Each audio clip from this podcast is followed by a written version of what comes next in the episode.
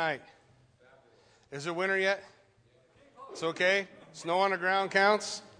Because if I remember right, snow on the ground last year didn't count. I think it was October when snow was on the ground last year. Uh, you guys just tell me. I'm going to wear a coat anyway. Supposed to be smart enough to do that on your own, huh? Somebody said that. Hey, we're going to be going on in the book of Deuteronomy. If you have your Bibles, open up Deuteronomy chapter 5. We're beginning Moses' second sermon. As we look at the book of Deuteronomy, it's a series of four sermons that Moses is going to give. You should be thankful that, that at least I break it up a little bit. Moses is going to go from chapter 5 to chapter 28 for his second sermon. That's a long time. We are not going that far.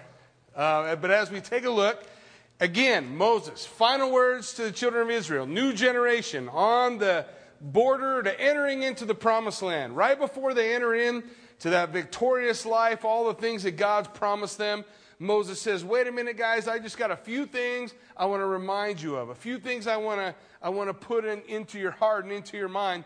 Because Moses could look back and remember all the mistakes that had been made the generation prior, right?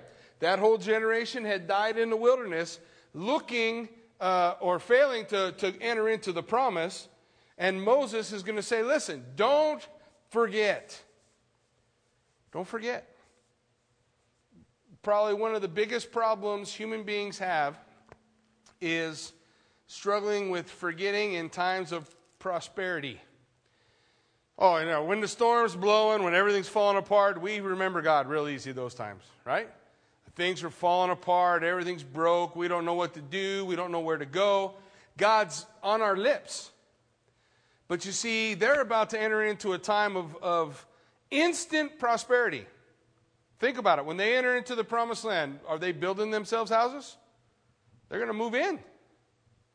They're going to be able to move into houses, to vineyards that have already been planted, to fields that have already been irrigated and prepared for crops, to all those things. And when they enter into that instant prosperity, they're going to do what everybody does forget. So Moses in Deuteronomy is encouraging them.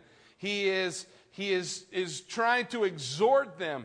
Remember, remember what God's done. Remember about the generation who came before you.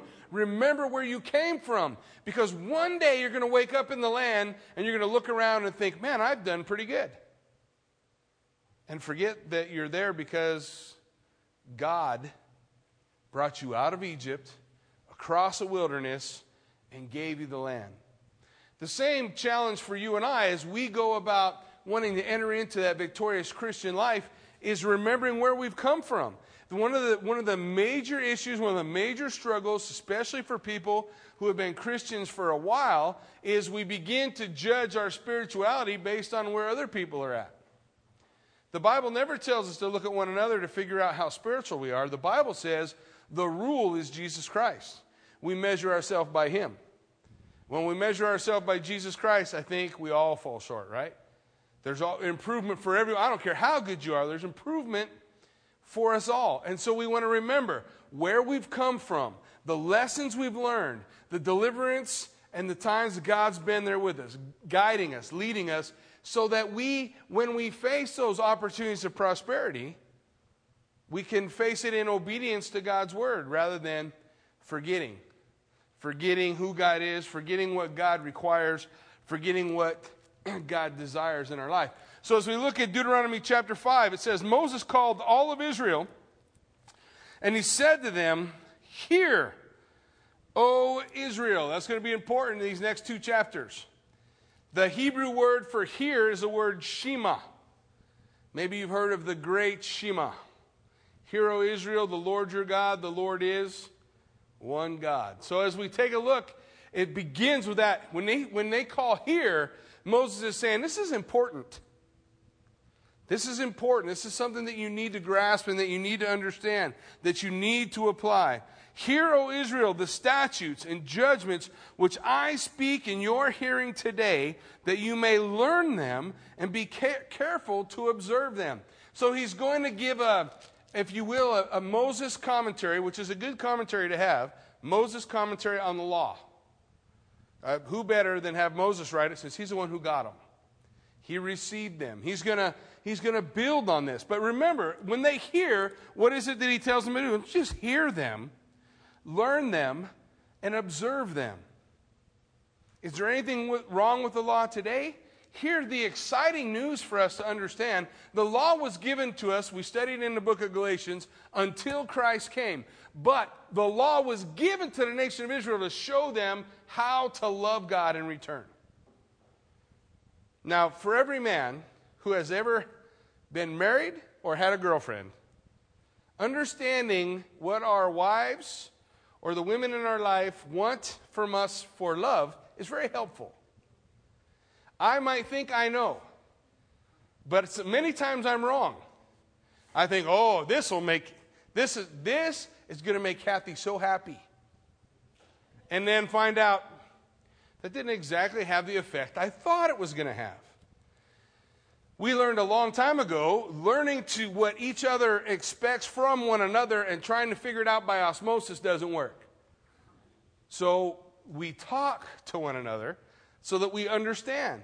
God talked to the nation of Israel and gave to you and I in the Word of God, these are the things, this is what you can do to love me. Lord, I don't know how to love you. Here's how you love him keep his commandments. Isn't that what John wrote in 1st, 2nd, and 3rd John? If you love me, he said, keep my commandments. My commandments will not be burdensome. Why? Because love's not a burden. No matter how hard it is, love's not a burden. Now, in Galatians, we've been looking. If we turn that, if we twist it and say, now I'm doing this to earn something, that changes everything, right? That changes our attitude, it changes the reason, the purpose behind it. If I uh, apply the law of the Lord to my life in an effort to show God I love Him, that's different than trying to earn salvation. Everybody with me?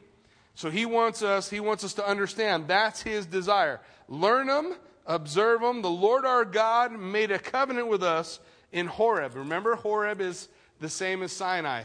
Horeb would be like the county, and Sinai would be the area within that county. Horeb, Sinai, same area. The Lord did not make this covenant with our fathers, but with us. Those who are here today, all of us who are alive. Okay, he's saying this doesn't just apply to the past guys who are dead. This is for us. Does the law have anything to do with the dead? Does, can the law govern the dead? Once you're dead, law has no governance over you. The law can only judge the living. So he says, hey, this is for those of us who are alive today, not for those who are from the past. The Lord talked with you face to face on the mountain from the midst of the fire. Don't forget, as we studied the book of Exodus, the Ten Commandments, the Decalogue, was spoken from Mount Sinai, Sinai being the pulpit for God. The people, we're going to read it in a second, were a little freaked out. Anybody here be freaked out if uh, the voice of God came out of the heavens? Fire, thunder, lightning, darkness, clouds swirling. They were a little bit freaked out. They said, uh, This is too much for us, Moses. You go talk to God. The real issue for me in that is I, I, I understand that the fear of the Lord is a good thing. But I also understand that even though Moses worked and walked in the fear of the Lord, he wanted to be near the Lord. He wanted to go where God was. When the people said, Moses, you go, he didn't say, oh, come on, somebody else, let's draw straws. He wanted to be there.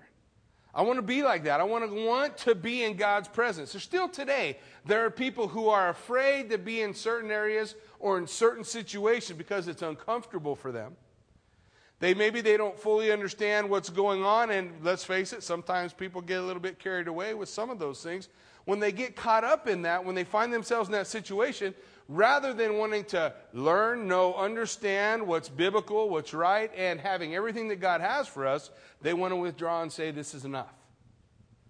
This is enough of what I need from the Lord. I don't want, I'm afraid, I don't want to go further. We don't want to do that. We want to be those like Moses who want to go. Now, Moses said, Listen, the Lord spoke it to you. And then in verse 5, I stood between the Lord and you at that time to declare to you the word of the Lord. For you were afraid because of the fire, and you did not go up to the mountain. And he said, I am the Lord your God who brought you out of the land of Egypt, out of the house of bondage. That's important. I want you to consider that because God is one of the first things when He's laying out the law, He says, you need to remember where you came from. As soon as you forget where you've come from, now I want you to fast forward. Jesus Christ standing before the Pharisees. He tells the Pharisees that they have been in bondage. And what do the Pharisees respond? We've never been in bondage to anyone. At the time, they were currently in bondage to Rome. But what did, how does the law begin? Remember when you were in bondage in Egypt and I called you out? I brought you out. Remember where you've come from. At the time of Christ, they were so puffed up with their own spirituality that they, that they couldn't even hear the words of God from God's lips. The pride that was working within their hearts. Remember where you come from, remember who you are. I hope that I never reach the point where I forget who I am. I am a sinner saved by grace. I am as dirty and as nasty as any other sinner or person anywhere else on the planet Earth. I am not better than them. I have not gone further than them. I am a sinner saved by grace, touched by the grace of Jesus Christ. The only thing that separates me from anyone else is Christ in my life. As soon as we lose sight of that, as soon as it's, you know, wow, look at this kingdom that I have built. Now we're like Nebuchadnezzar, right? Look what I have done. We're like the children of Israel and the judges, forgetting God. In that time, in that time there was no king in Israel, and everybody did what was right in his own eyes. No king. Why was there no king? God was supposed to be their king. But God wasn't on the throne. Don't forget. Don't forget. Don't lose touch what God has done, who God is, what He has worked for us. He says, Listen, I brought you out of bondage. You shall have no other gods before me. What's the first commandment is saying, I want your submission in every area of your life. So a lot of times we can look at the Ten Commandments and we go through them real fast and we can read them and we think, yeah, I don't have no gods. God wants our submission in every single area of our life. If there's an area of our life in which we are not submitted to the Lord, then we have an idol. And, and He wants to understand. There probably are weekly, monthly, maybe even daily battles in areas of my life where I have to learn to say, you know what, God? This situation, this occurrence, this issue pass through your hands. And I, I submit to you. This is what it is. This is, this is how it is. This is where it is. Through your hands, God, I'll submit this area to you. I'll sub- my God is able, right? He's able to defend me. He's able to deliver me. He's able to speak to me. He's able to guide me. Rather than looking at everything as though it comes from here, it comes from there, I always want to have eyes to say, you know what? This is, this is something that passed through my Heavenly Father. I want to have ears to hear that. I want to be willing to submit to that and say, So be it, Lord. You have a plan, you have a design. I will have no other gods before Him. And you shall not make for yourself a carved image, any likeness of anything that is in heaven, above, or that is in the earth. Why? Because listen, any attempt to represent God in that type of a physical uh, manifestation is going to limit his limitlessness. As soon as you made God a golden calf, you limited him. You, the golden calf may speak of his strength, but it doesn't speak of everything that is God. You may build a, a, a serpent and, and, ascribe to the serpent incredible wisdom, but, but, but then you've got that characteristic, but you're missing out of everything that is God. God said, Don't make any graven image, and do not put me in a box. Nothing, nothing on heaven, nothing on earth, beneath or that which is in the water under the earth. You shall not bow down to them or serve them. For I, the Lord your God, am a jealous God. When God speaks of his jealousy, when the Lord says, this is what he's saying I don't want part of you, I don't want a smidgen, all or nothing. What did he tell us in the book of Revelation, chapter 3? He said, I want you hot or cold. But that little middle ground thing, I'm not, I'm not down with that. I'm not with that at all. Why? Because that's fake. At least if you're hot, you're real. And if you're cold, you're real. But if you're lukewarm, you're fake. God says, I don't want that. I want it all. Will you give your life to me? I want it all. I, I, I love Keith Green. I still can sit down. Does anybody even know who he is anymore? Like a couple people? getting so old. But I love Keith Green. He has these. Uh, uh, the lyrics to his music was in, was incredible. I had opportunity when I was 16 to go to a concert, and I, I wish I could have grasped what I was seeing when I when I saw him in concert, but uh, nevertheless, it was wasted on me at that moment. It wasn't, you know, it wasn't Black Sabbath, so I wasn't happy. But nonetheless, it was as he's sharing and as he, as he brings forth these lyrics, that they really provoke you to think and to, and to wonder and to understand and to, to realize, man, I want God to be everything. I want him to be all that I am. I want to realize that he wants all of me, not just Sunday and Wednesday night. He wants seven days a week, 24 7. All or nothing.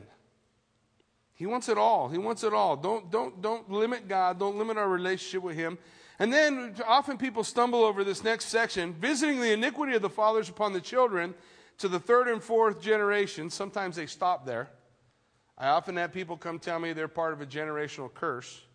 I don't believe the Bible teaches a generational curse unless this last part of this word is for you.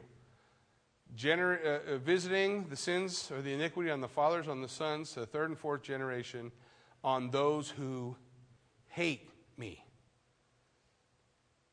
But on those who love me, what's he say? Showing mercy to thousands.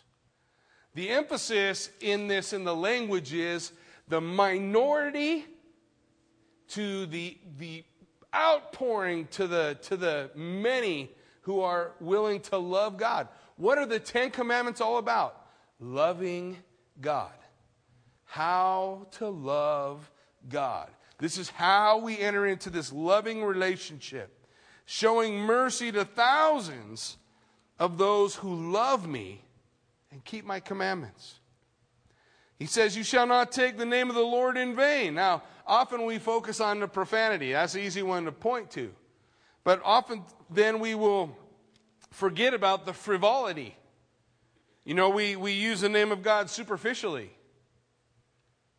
In other words, we're saying we, we flippantly, it's like we just fling it around all, all over the place. Uh, the, the Hebrew mindset, when they came across the name of God, before they would write it, they would get a new pen, new ink, change their clothes, and dip themselves in a mikvaot to take a bath. And then they'd write his name. That's how much they, how much reverence they had. And so the, the attitude, the idea is not to be frivolous with the name of God. Now, please understand, God is not God's name. But the concept is that there's, there's that, that frivolousness or hypocrisy, play acting, you know, pretending, yeah, you know, uh, saying I am a Christian and living my life in another way. Doesn't that profane God's name? I mean, uh, TV channels are full of people. How many times does a, does a newspaper have to report some TV evangelist or pastor who's blown it or who's fallen or who was a fraud? And what's that? That is taking the name of the Lord in vain, making his name empty or, or, or useless. We don't want to have that. He goes on, For the Lord will not hold him guiltless who takes his name in vain.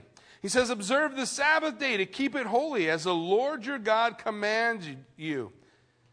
A lot of people like to talk about that.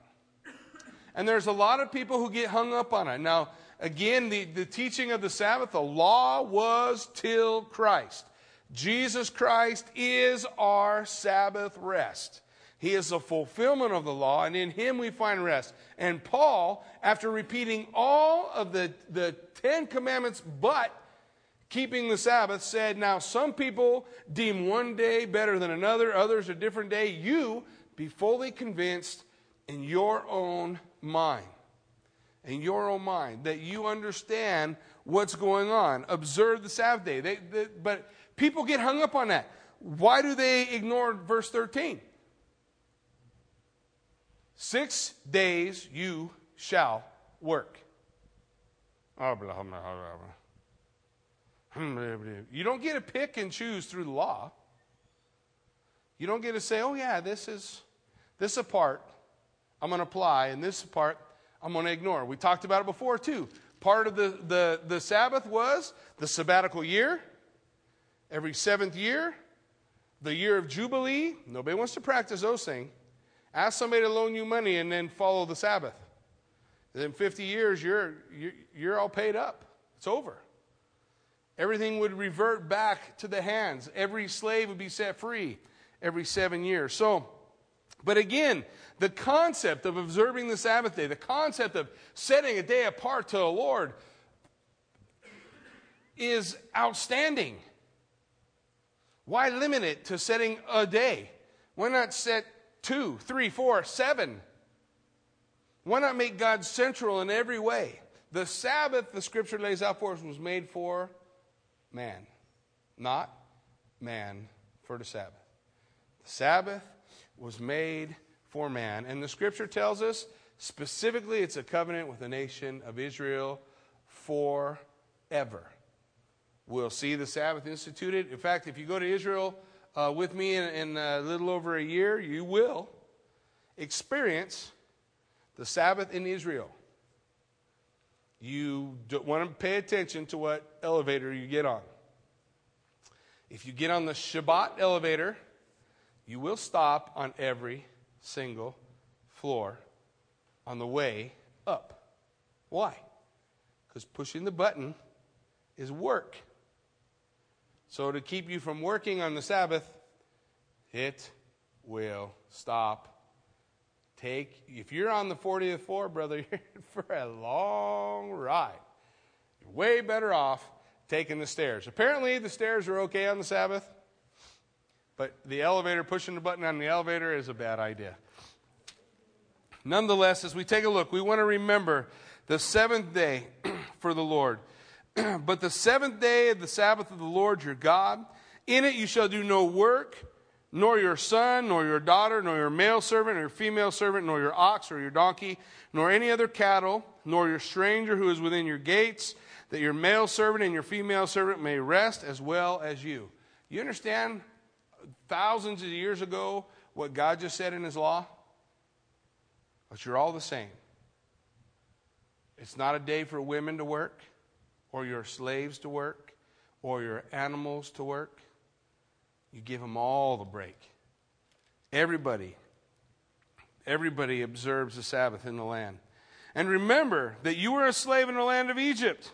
And the Lord your God brought you out from there by a mighty hand and by an outstretched arm. Therefore, the Lord your God commanded you to keep the Sabbath day. Again, it's a, it's a reference to the nation of Israel. This is specifically pointed toward them. The Sabbath rest for the believer is in Jesus Christ. He fulfills the Sabbath even as he fulfills the law for us. But as we take a look, he goes on and says in verse 16, Now I want you to honor your father and your mother as the Lord your God has commanded you, that your days may be long. The first commandment with a promise. Honor your father and mother that your days may be long.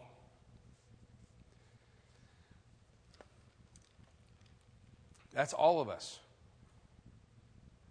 And I don't read within the honoring of the father and mother a clause that says until you're 20 or 25 or 30 or 40 or 50 or it says honor your father and mother be respectful to those who gave you life one of the things you discover as you get older and raise your own children is that all the answers you thought you had, you didn't really have. All the answers you think you know, the only people with all the answers have young children.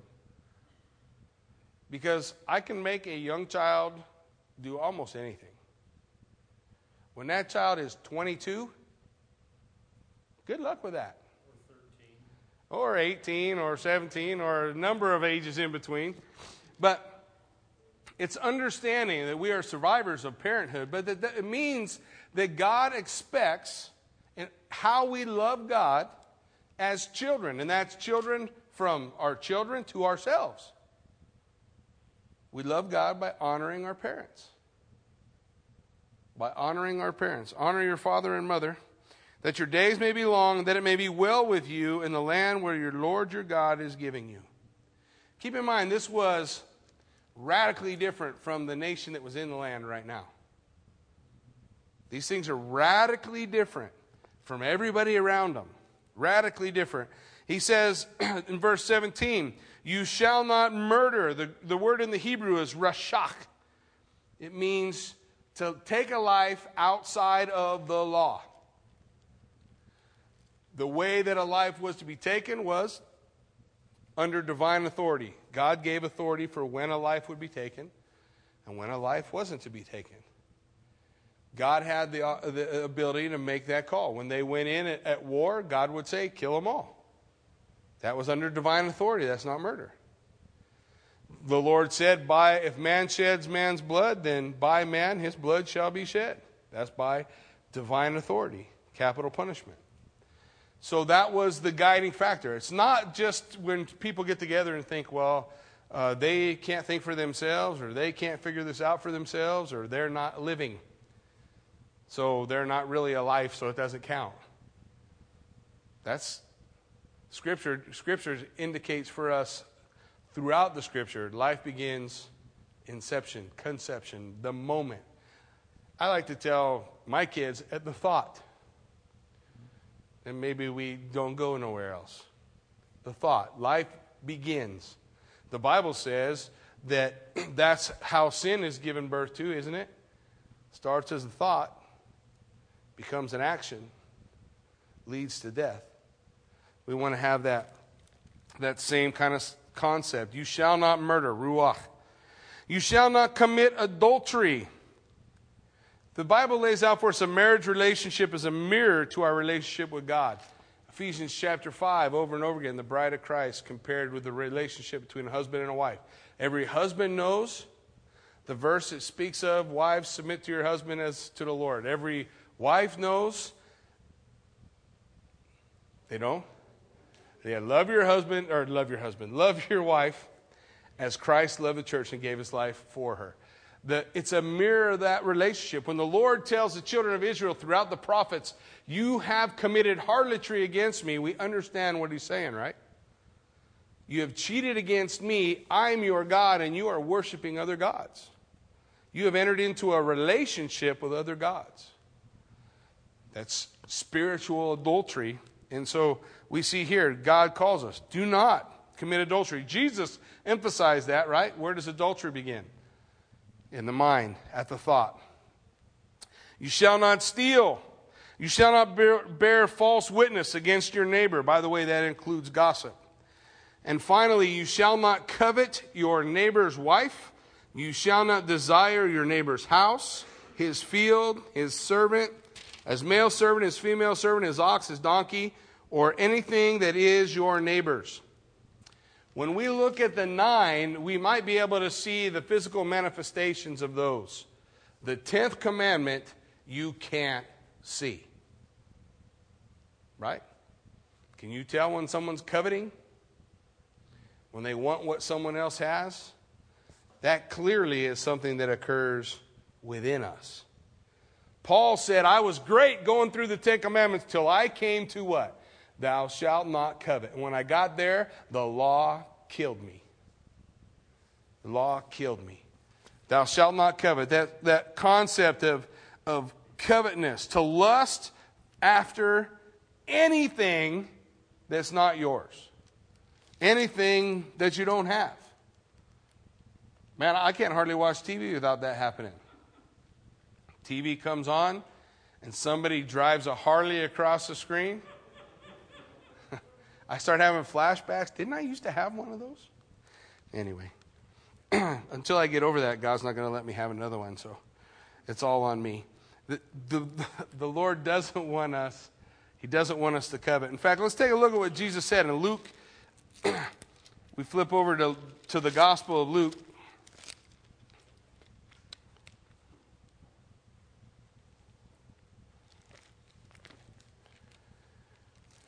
Luke 12, 15.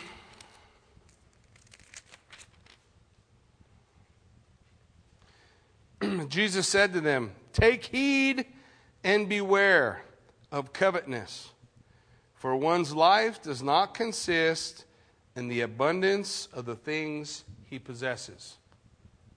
He who dies with the most toys does not win anything. Right? Be careful of covetousness, because covetousness, it, it can grasp us all.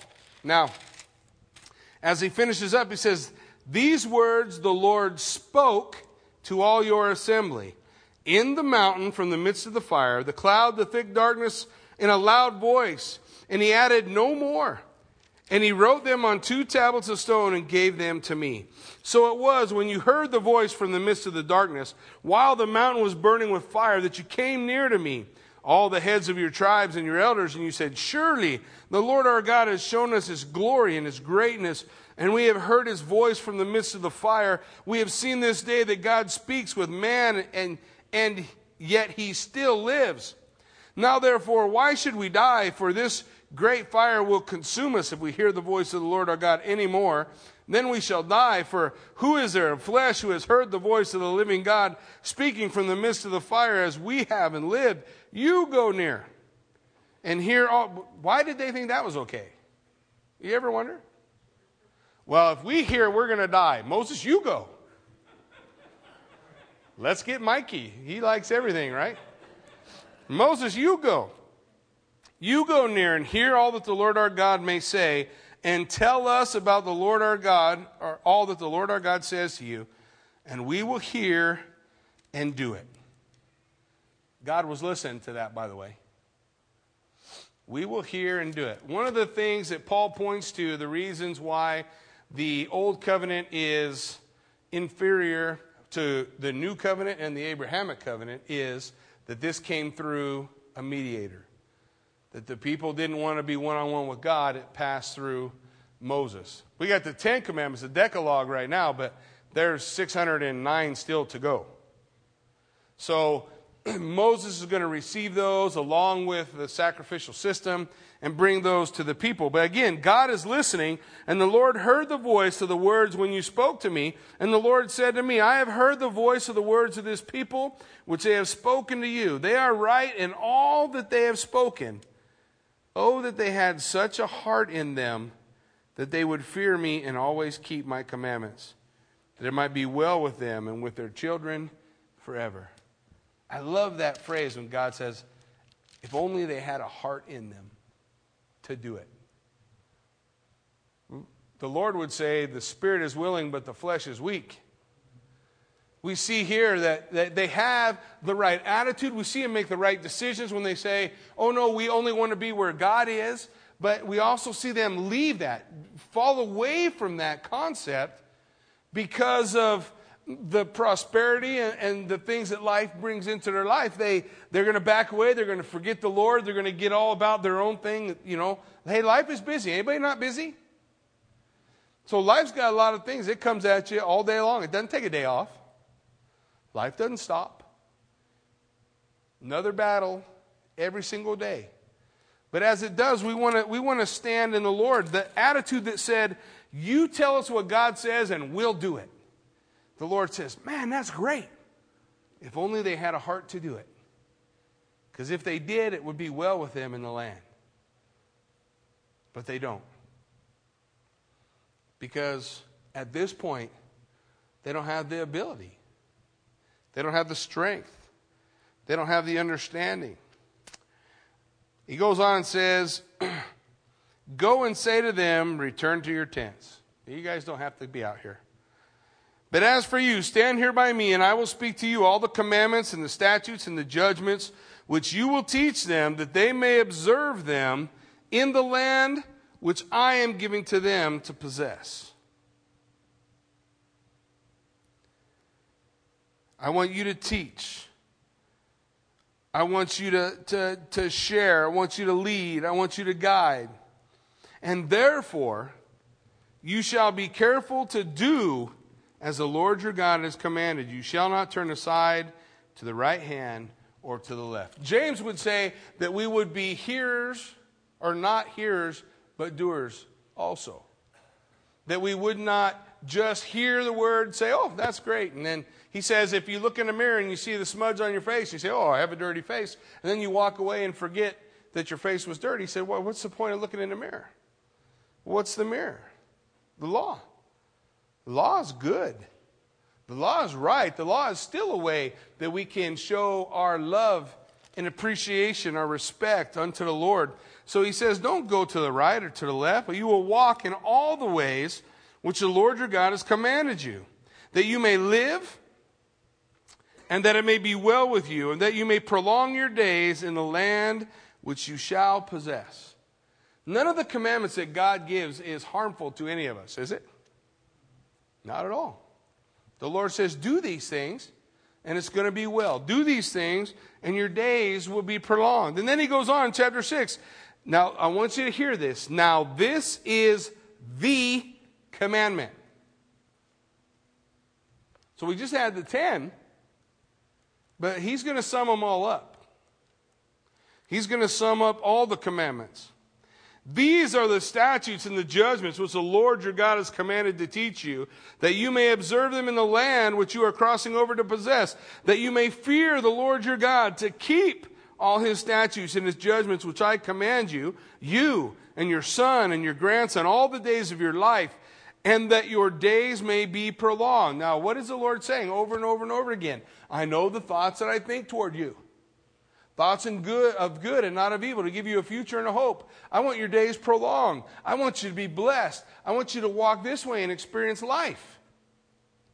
There have been many times eh, with my children that I have suggested, guided, taught, said, walk this way and things are going to work out. Walk this way and things won't. Sometimes they do well, sometimes they don't. We want to understand that when we hear, when we keep, when we follow, when we obey the things that God lays out for us, that it's going to be well for us. Therefore, hear, O Israel, again, Shema, hear, O Israel, and be careful to observe it that it may be well with you, and that you may multiply greatly as the Lord God of your fathers has promised you, a land flowing with milk and honey. What's he say? Hear, O Israel, again, the Shema. The Lord our God, the Lord is one. Well, everybody likes to go to this, especially those who don't quite have a grasp on what the Trinity is all about. And let's face it, if we're honest, most of us don't quite have a grasp on what the Trinity is all about, but we can see the Trinity throughout the scriptures, why we accept it and we believe it. Hear, O Israel, the Lord your God, Lord, capital L O R D, the covenantal name of God, Yahweh, YHVH, the name of God, is Echad, not Yahid. What's the difference? Yahid means one and only. Echad means unified. Hear, O Israel, the Lord your God alone is God. One God, one unified God, brought together in one place. Listen, I'll explain. I found a great definition for it. The very first use of the word echad in the Bible is in Genesis 1 5. So the evening and the morning were the first day. Even here we see the unity, one day with the idea of plurality made up by evening and the morning. The two, one. Genesis 2.24 uses echad in husband and wife. For the two shall become one flesh. Echad, unified. Plurality, made one. In Exodus 26 6 and verse 11, the 50 gold clasps, which are used to hold the curtains together so the tent could be one, echad, plurality brought together in unity over and over and over again. The word echad is used the same way. In Ezekiel 37 17, the Lord tells Ezekiel to join together two sticks, prophetically representing Ephraim and Judah, into one. Plurality, two into echad, one, unified. Speaking again of the unity, one stick made of the two, plurality. There's no way that echad has the exclusive idea of absolute singularity. For absolute singularity, the word in Hebrew is yahid. That's not what was used. Hear, O Israel, the Lord your God is echad. Plurality in unity. All throughout the pages of Scripture. Does that help me understand how that works? No. It just tells me that it does. That there is that within God in His triune, three persons, one God, and only one God. The Bible teaches it. In fact, over and over in the scripture, we sing songs. Elohim. El is the word for God. Ele is the word plural. Elohim is more than two. Elohim. Always Elohim in the plural, used with the article in the original language, points to the one God, Most High. We're, you'll see that capital G O D throughout the scripture. So again, a plural word used is a singular God. We see it on the pages of scripture, so I don't want to bemoan the point, but the idea is understood. Hear, O Israel, the Lord our God is one. And here is the one commandment. You will love the Lord your God with all your heart, with all your soul, with all your strength. What were the Ten Commandments all about? He just summed it up for us. This is the one commandment. When Jesus was asked, you know, what's the greatest commandment? What did he say? Love the Lord your God. He didn't go to the first commandment or the second commandment. He went right here to the Shema, the one, the commandment. Love the Lord your God. Love. And that love we see in, in uh, 1st, 2nd, and 3rd John comes out of our obedience to him fulfilling what God desires of us. And then not only that, verse 6, and these words which I command you today shall be in your heart. Shall be in your heart. Make them a part of your life. Jesus said like this Unless you eat of my flesh and drink of my blood, you have no part of me. I can know everything about the Bible. I can know everything about who Jesus is, maybe what I think Jesus looked like, what Jesus did in history. What does that have to do with, with anything? He's got to be a part of me. When he says this needs to be in your heart, it means it's got to be a part of you. Don't forget, the word heart in the Hebrew is not really the heart. You know that, right? It's the bowels. It's the bowels because that's the seat of feeling. Think about it. When you get the butterflies, it's not in your heart. Right? So that's where the feeling was from. That's where they would talk about. It needs to be inside you, in your innards, a part of your life. Make this a part of your heart, that it would be within you. And you will what? Teach them diligently to your children. It doesn't say that you'll trust that the Sunday school teachers do it for you. Or that that private school that you've enrolled your children in is going to take care of it for you. It says you teach it diligently to your children. And then he goes beyond that. It's beyond sitting down and teaching. He goes, look what he says next. Not only that, but you shall talk of them. When you sit in your house, when you walk by the way, when you lie down, and when you rise up. He says it should come up in your natural conversation, just naturally. It will occur at any time. You're sitting down to dinner and it'll come up and you're going to talk about it. Or you're out for a walk, it's going to come up and you're going to talk about it. See, in order for that to happen, God has to be central in your life.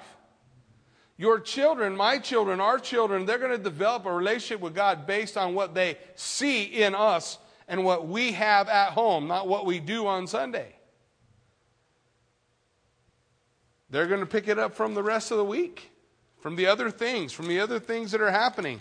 So we want to have it in our heart, a part of our life, so much to the point that it's part of our regular conversation. I, I still remember to this day sitting around with my dad and me and my brothers, and, and especially as we got older and our wives, and we'd sit around a table and we'd, we'd talk about the Bible. We'd talk about this or that, or, or somebody has a question, or we'd, you know, have our little debates on the things that were our little, whatever they were, our pet peeves or whatever in Scripture. But it was a part of what we did, it was a part of who we were, it was a part of, of our regular daily thing. And, and God wants that to be a part of us and a part of our homes. And then he says, You will bind them as a sign on your hand, and they shall be as frontlets between your eyes. And man, they took that literally. Now, I think that it's meant, obviously, figuratively, Bound on my hands means the things I do are going to be about the Lord. On the frontlets of my eyes, my thoughts, where I look, what I do, where I go, they're going to be governed by God being central in my life. What did it become? Still that way today.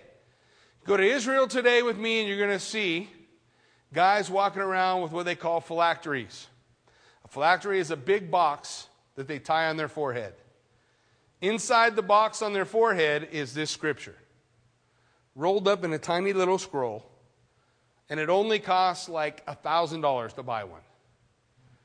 So now you know why I don't have one hanging in my office. This is their phylacteries. They wear it on their heads, they tie it, bind it on their hands. When we go to the western wall, when we go to the wailing wall, the, the wall, the foundational stones of the temple, you'll see them there praying. They pray, always moving, constantly moving, not standing still, with the phylacteries on their head and on their hands. Walk around with it. Jesus said they enlarge their phylacteries, so people think, well, that guy's really holy. He's got a big old box on his forehead. You know, I'm going to keep that refrigerator box and I'm just going to strap it around my head. And everybody's going to think, wow, that guy must be holy. Look at what he's got strapped to his head. But the idea is that that governs our thoughts, our eyes, where we're going, what we're doing. That, that God is that central in our life. That's, that's the heart of the commandments. That God is the meat behind everything that we do that you would teach them, that you would bind them, and then you will write them on your doorposts of your house and on your gates. What does that mean? That your homes will be established upon the Word of God. What did it become? The mezuzah. No, not Medusa. Mezuzah. Mezuzah is that little thing you'll see on the door, usually slanted towards the interior of the door. Rolled up within it is this scripture. And they nail it to their doorpost, and there, I'm, I'm fulfilling what God's asked me to do. I've nailed the mezuzah to my door. I do have one of those. They're not $1,000, just a couple bucks in, in Israel if you want to bring one back. But the idea is found, make the foundation of your home, your doors, your gates, the entrance to everything you are and everything you do, founded on this principle that the Lord your God is one, and you will love the Lord your God with all your heart, soul, mind, strength, that you be focused totally and utterly and completely on Him. So it shall be when the Lord your God brings you into the land of which He swore to your fathers, to Abraham, Isaac, and Jacob, to give you large and beautiful cities which you did not build, houses full of all good things which you did not fill, hewn out wells which you did not dig, vineyards and olive trees which you did not plant when you have eaten and are full, then beware lest you forget the Lord who brought you out of the land of Egypt from the house of bondage. Instant prosperity leads to forgetfulness. If you don't believe it, read the book of Judges. It's the, one of the most depressing books to read of all. Why? Because as you go through each one of the judges, they're going to be in bondage, they're going to be enslaved, God's going to raise up a deliverer. The deliverer is going to set him free. They're going to enter into a time of prosperity. They're going to forget the Lord. They're going to enter into bondage. God's going to raise up a deliverer. The deliverer is going to de- deliver them into a time of prosperity, and they're going to forget. That's the entire book. Over. And, and, the, and the way it begins, in those days in Israel, there was no king, and every man did what was right in his own eyes, is the way it ends. All the way through the book. That concept is, is being carried through. We, we don't want to forget where we have come from so that in times of prosperity, I always wondered, you know, why God didn't give me wealth. I don't have to wonder. It is obvious I, I um, should not have it. If I could handle it, I'd have it. If it was something that I wouldn't forget the Lord, doesn't God want to bless us? Sure, He does. Can He bless other some people? Sure, He can. Is He going to bless me? He's going to bless me in a lot of ways. And I love my relationship with the Lord, and I love how God takes care of me. And my God meets all my needs, everything I need, everything I'll ever need, I have in Him. And I don't want anything that's going to take my eyes off of that. If there's something that separates me from Him, I don't want it. Even if my wanter thinks it does, I don't want it. I don't want it. Give me neither riches nor poverty. Riches that I would forget the Lord and be full, poverty that I would steal and profane His name. But give to me this day my daily bread. Give me what I need. And all I need is Him. All I need is Him. And that's what I want. That's what I desire. That's what I want to see moving and, and having its being in my life. He goes on and says in verse 13, You shall fear the Lord your God and serve Him, and shall take oaths in His name. Interesting, isn't it? Doesn't the scripture tell us we shouldn't swear by the Lord's name? Nor by heaven above or earth below, for it's his footstool? What's he saying then? He's saying that he that when we not not making these these empty oaths or swears or foolish things, but we live our lives before God, that our desire is to honor him in everything we do. So the oaths that we have, the things that we do, we keep in His name. In other words, we bear in, in our example and the things we do honor to God. That means don't take the bumper sticker off your car, just don't drive like an idiot. You know what I mean? It means it's okay to, to have those things. I'll never forget. Well, there's no point.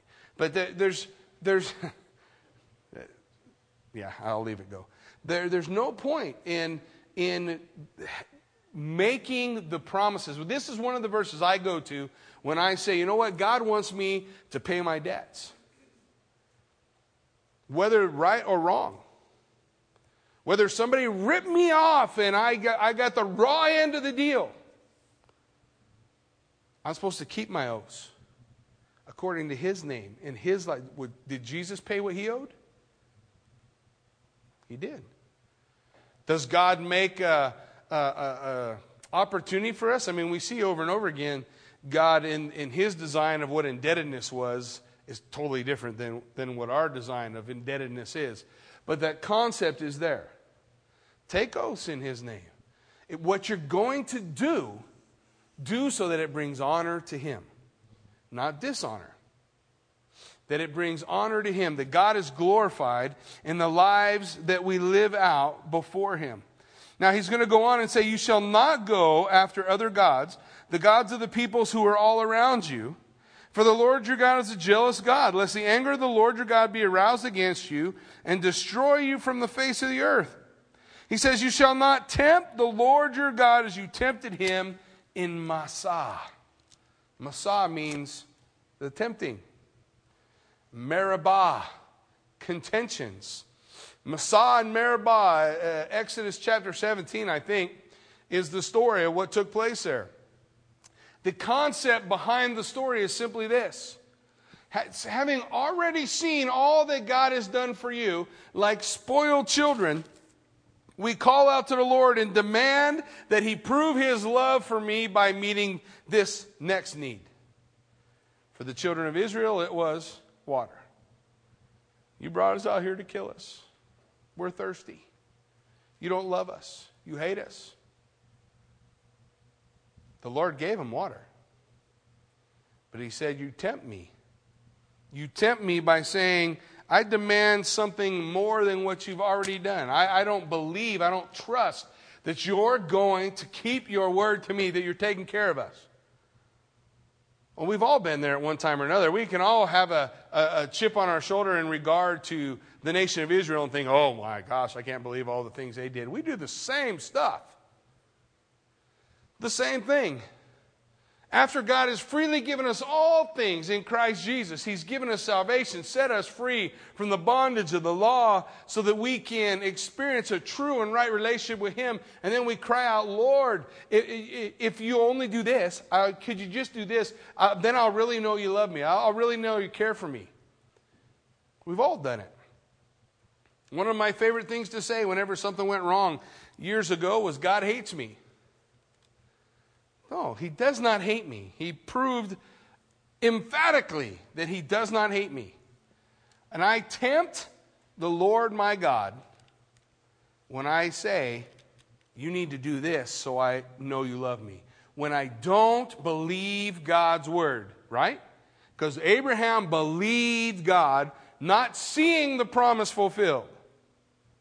And it was accounted to him for righteousness. God says, I exalt my word above all my name. I already told you how they treated the name of God. God says, My word's more important to me than that. I won't break my word. Believe it. Believe it, accept it, receive it. You shall not tempt the Lord like you did in Massah you shall diligently keep the commandments of the Lord your God, his testimonies and statutes that he's commanded you, and you shall do what is right and good in the sight of the Lord, that it may be well with you, and that you may go in and possess the good land of which the Lord swore to your fathers, to cast out all your enemies from before you, as the Lord has spoken. Important. And when your son asks you in time to come, saying, What's the meaning of these testimonies or statutes, the judgments which the Lord our God has commanded you? And you will say to your son, This is where we came from. We were slaves of Pharaoh in Egypt, and the Lord brought us out of Egypt with a mighty hand, and the Lord showed signs and wonders before our eyes, great and severe, against Egypt, Pharaoh, and all his household. Then he brought us out. He brought us out from there that he might bring us in to give us the land of which he swore to our father. What's he telling us? How to avoid apostasy in prosperity. How do you avoid it? Remember where you came from. Remember what God has done. The old song, Count Your Many Blessings. Name them one by one. Count your many blessings, see what God has done. The, the idea is that we never forget, that we teach our children so they know, so that they understand, so that they have a grasp. And the Lord commanded us to observe these statutes, to fear the Lord our God for our good always, that he might preserve us alive as it is this day. Did you, did you hear that? And the Lord commanded us to observe all these statutes, to fear the Lord our God for our good always. Not our good most of the time, not sometimes it works out okay and sometimes it don't. For our good always. What did Paul say in Romans 8? For we know, not we hope, not we think, not we're pretty sure, for we know all things work together for good to those who love God and are the called according to his purposes. So, these things, they are for our good always, that he might preserve us alive as it is this day.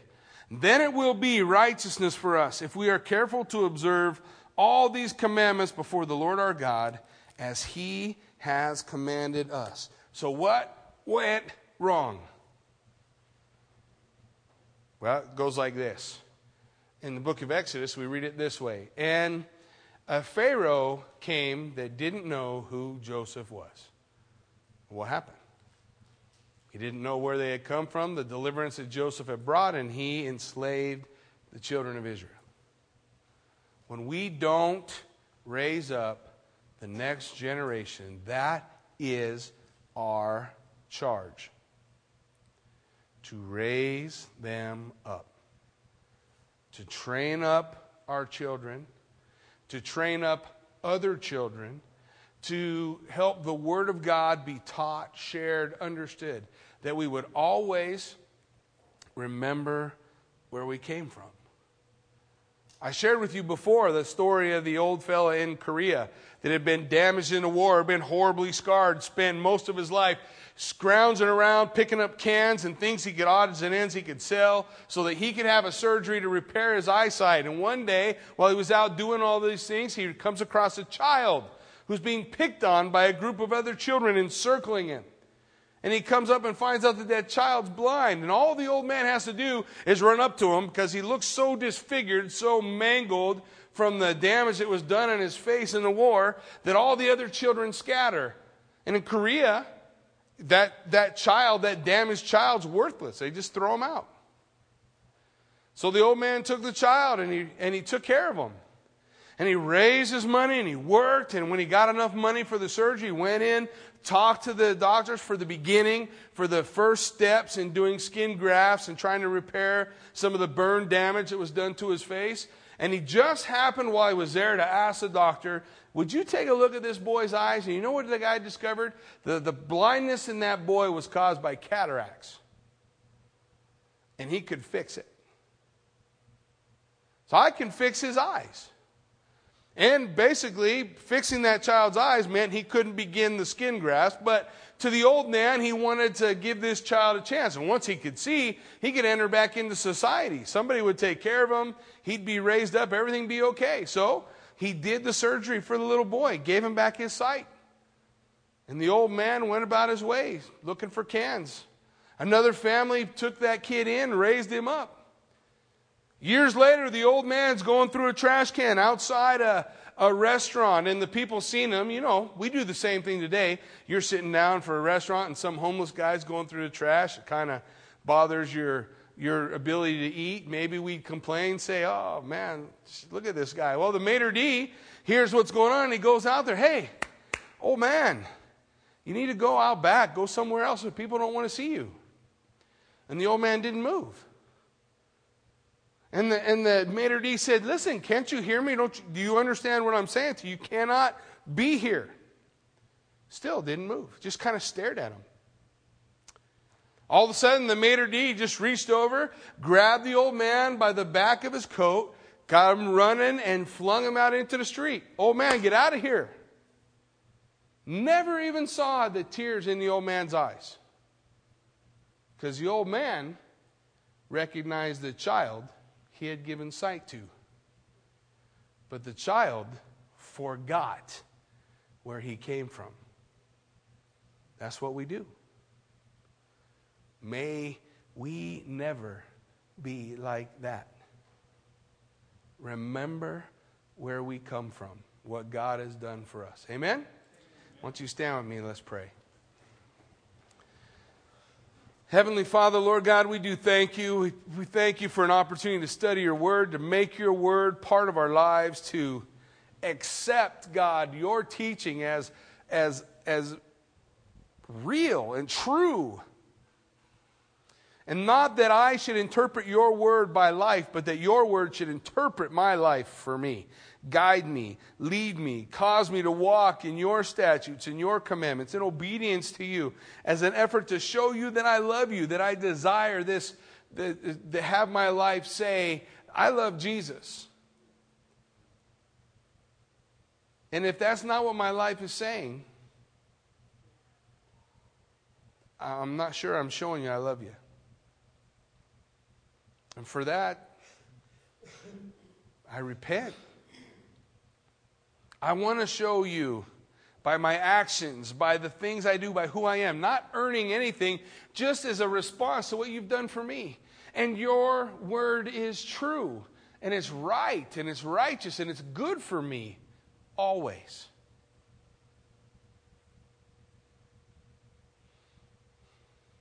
But God, you know my frame. I am but dust. And you love me anyway. You know my frame, and you say, The spirit is willing, the flesh is weak. And you call us surrender every area, all of it. And the last one that seems to go is our will. God, I pray that as we make that surrender, Lord, as we come before you, to remember always, always who we are a sinner saved by grace, a little blind boy who didn't see until you gave me sight. And now I want to respond by doing things that are loving to you. I don't want to push you in the back room or hide you under a table or be embarrassed. Not of you. Not for what you've done for me. So, God, give us eyes to see and a heart willing to receive, not to be hearers only, but doers also. May we apply your word. May your word speak to us as it is living and powerful and sharper than any two edged sword. God, may you touch us by the power of your spirit, Lord God. Bring us to a place of repentance, renewal, and revival.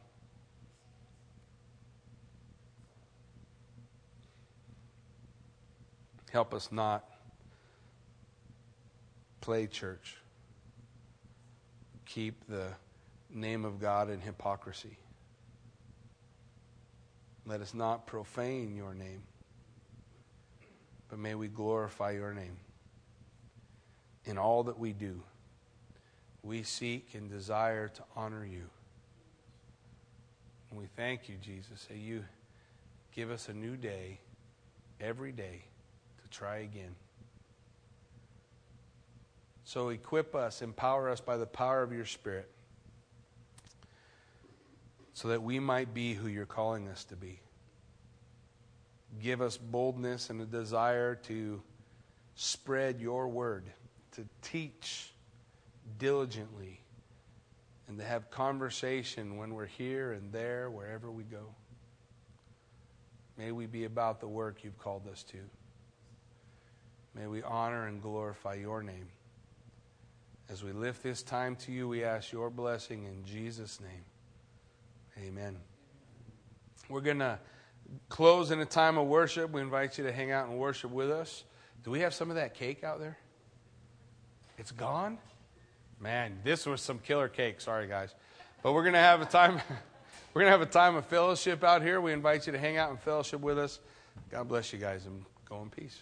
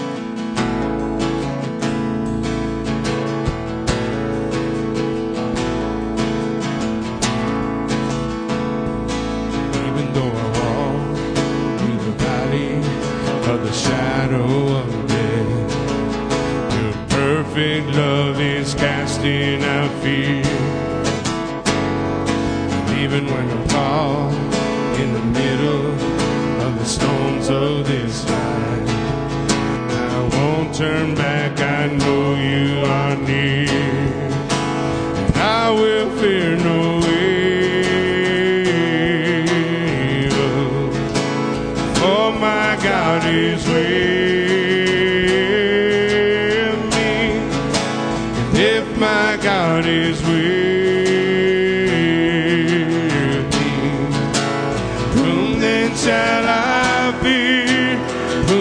the heart that holds on.